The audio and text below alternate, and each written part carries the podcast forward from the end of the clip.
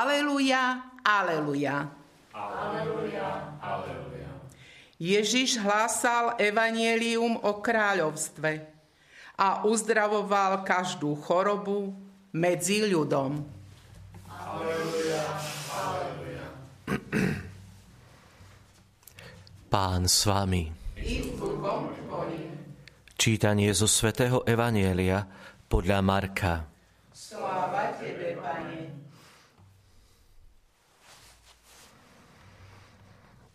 Keď sa Ježiš a jeho učeníci preprav, preplavili k druhému brehu, došli do Genezareta a tam pristáli. Len čo vystúpili z lode, ľudia ho spoznali. Rozbehli sa po celom okolí a na nosídlach začali znášať svojich chorých ta, kde bol, ako počuli. A všade, do ktorejkoľvek prišiel dediny, mesta či osady, kládli na ulice chorých a prosili ho, aby sa smeli dotknúť aspoň obruby jeho odevu. A všetci, čo sa ho dotkli, ozdraveli. Počuli sme slovo Pánovo. Chvála tebe, Kriste.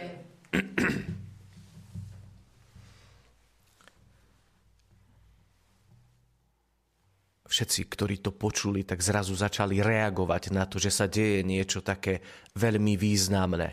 A to slovo o tom, že Ježiš prišiel, spôsobilo v tom, na tom mieste, alebo v tých miestach naozaj také niečo, že ľudia zrazu stali možno z tej svojej letargie, možno zo svojich takých uh, už pohodlí, kde si našli svoje miesto, a zrazu ich to vytrhlo a začali tých chorých, o ktorých možno sa predtým starali, tak začali ich nosiť k Ježišovi, aby uh, dali možnosť, aby sa dotkli obruby jeho šiat, a tam je napísané posledná veta, že všetci ozdraveli.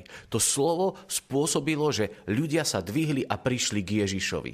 A ja mám taký pocit, že niekedy slovo pre nás už nefunguje tak. Tam ľudia si zrejme odovzdávali ten príbeh, že Ježiš prišiel, Ježiš prišiel, Ježiš prišiel, tak všetci zrazu sa dvihli a išli tam. A ja neviem, že čo s nami robí slovo, že či ešte má ako keby to slovo, ktoré my počujeme, takú moc nejak nás pozdvihnúť alebo niečo urobiť, aby sme zmenili náš život, aby sme vyšli možno z tých starých kolají a na, naozaj niečo nové skúsili. A je taký príbeh, keď Abu Felix raz navštívil brat s niektorými ľuďmi zo sveta a prosili ho, aby im povedal nejaké slovo. Ale on bol dlho nejak ticho. Oni ho prosili pre úžitok duši, aby im niečo povedal, a on bol dlho, dlho ticho a ten brat ho prosil a prosil a potom Aba Felix nakoniec povedal, že, že chcete počuť slovo? Áno, Aba, odpovedali ostatní všetci. A on začal hovoriť. Nuž slovo už viac nejestvuje, povedal Aba. Pretože ak by sa bratia pýtali starcov a snažili sa nasledovať, čo im bolo povedané, potom by Boh zoslal slovo pre duchovný úžitok tých, ktorí počúvajú. Boh však odobral tento dar slova od starcov a preto nemôžu nájsť žiadne slová poučenia, pretože niet tých, ktorí by tieto slová nasledovali. Ako náhle návštevníci toto počuli, povzdychli si a povedali: Aba, modli sa za nás. A neviem, či toto neplatí aj dnes. A verím, že Pán Boh neprestal mať trpezlivosť s nami a že stále dáva slovo, ale to prijatie a naozaj, že či, viete, my chceme si len poštekliť uši, alebo naozaj reálne čakáme, že Pán Boh bude viesť naše životy, že ich bude premieňať, že nás bude transformovať. Ja mám taký pocit naozaj, že my ostávame tak ako keby len takí diváci a nenecháme sa vtiahnuť úplne do toho Božieho príbehu, kde On chce v nás a cez nás konať. A to slovo, do ktorého On nás pozýva, aby sme vstúpili, má moc premeniť naše srdcia, naše duše, naše mysle, A, a jednoducho byť mu podobnými. Dnes máme spomienku na svetu Školastiku a ona mala jedno také heslo alebo také moto, ktoré mala vo svojom živote, že, že mlč alebo hovor o Bohu. Pretože len to na tomto svete je hodné slova. Zaujímavé, ona vedela oceniť mlčanie a vedela oceniť aj slovo. Veľa z jej životopisu nevieme, len niektorí životopisci hovoria, že bola dvojčaťom svätého Benedikta, patróna Európy, ako mladá sa zasvetila Pánu Bohu a potom naozaj žila v kláštore blízko Monte Cassina, kde bol aj svätý Benedikt. A je jedno z také známe rozprávanie z dialogov, ktoré napísal svätý pápež Gregor Veľký. A je také, sú tam pár takých, alebo je tam takých pár myšlienok, ktoré sa ma veľmi dotkli. Každý rok sa to z breviára modlíme práve na sviatok svätej Školastiky a on tam napísal, že, že oni sa stretli raz za rok, vždycky blízko e, kláštora svätej Školastiky. Benedikt so svojimi bratmi tam prišiel a je tam napísané, že, že celý deň oslavovali Boha a viedli sväté rozhovory. Že celý deň boli pred tvárou Boha, oslavovali ho a potom viedli sväté rozhovory.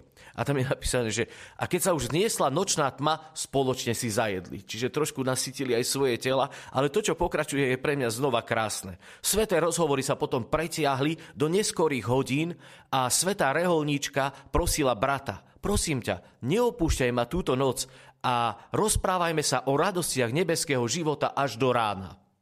A on jej povedal, že čo to hovoríš, sestra? V nejakom prípade nemôžem ostať mimo cely.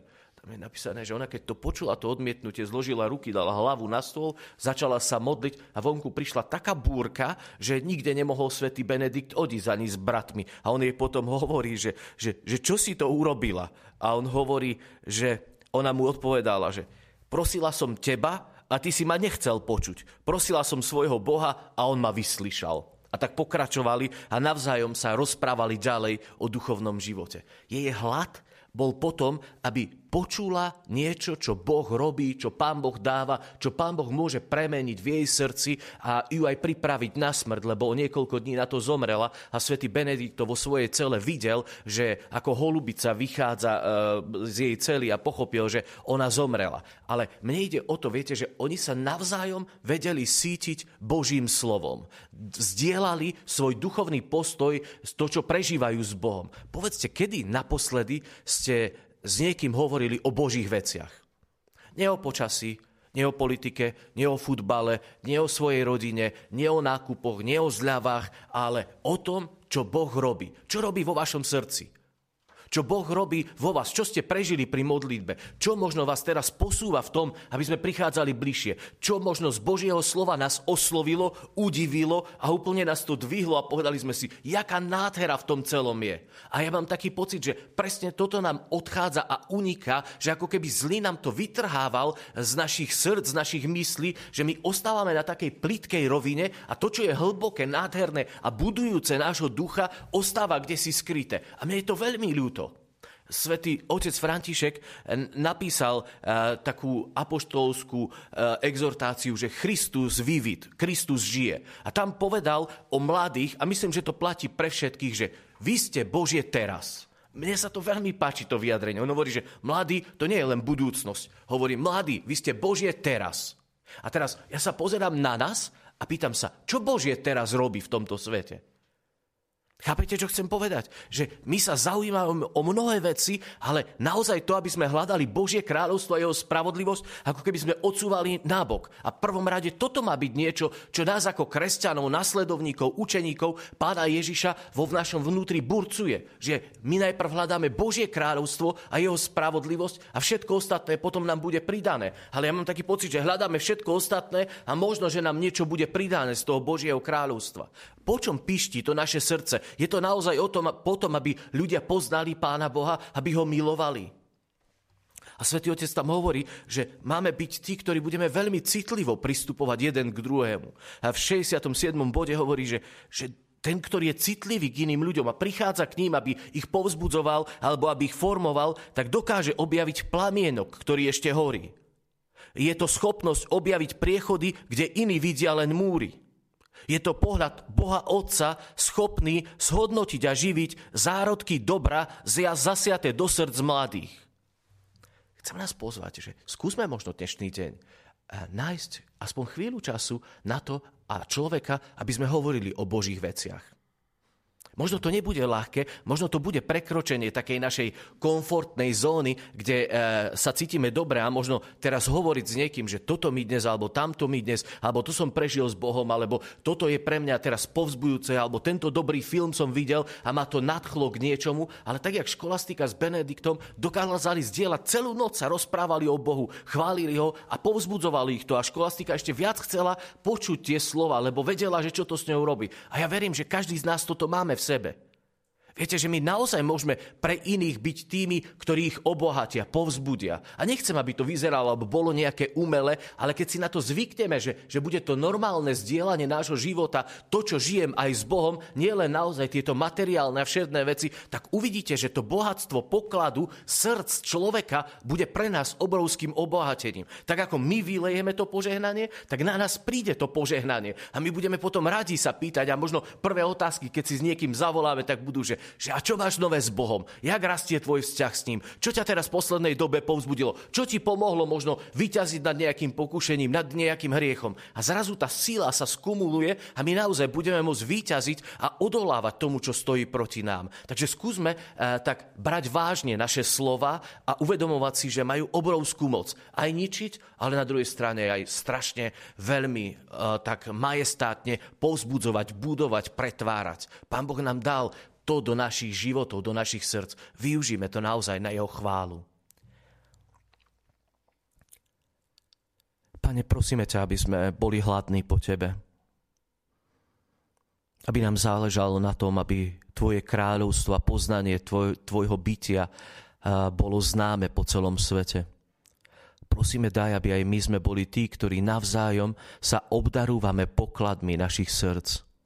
Dovol nám, aby sme boli ešte viac slobodní a tým, že budeme vydávať svetlo o tebe v tomto svete, lebo ty si Boh, ktorý žije a kráľuje na veky vekov.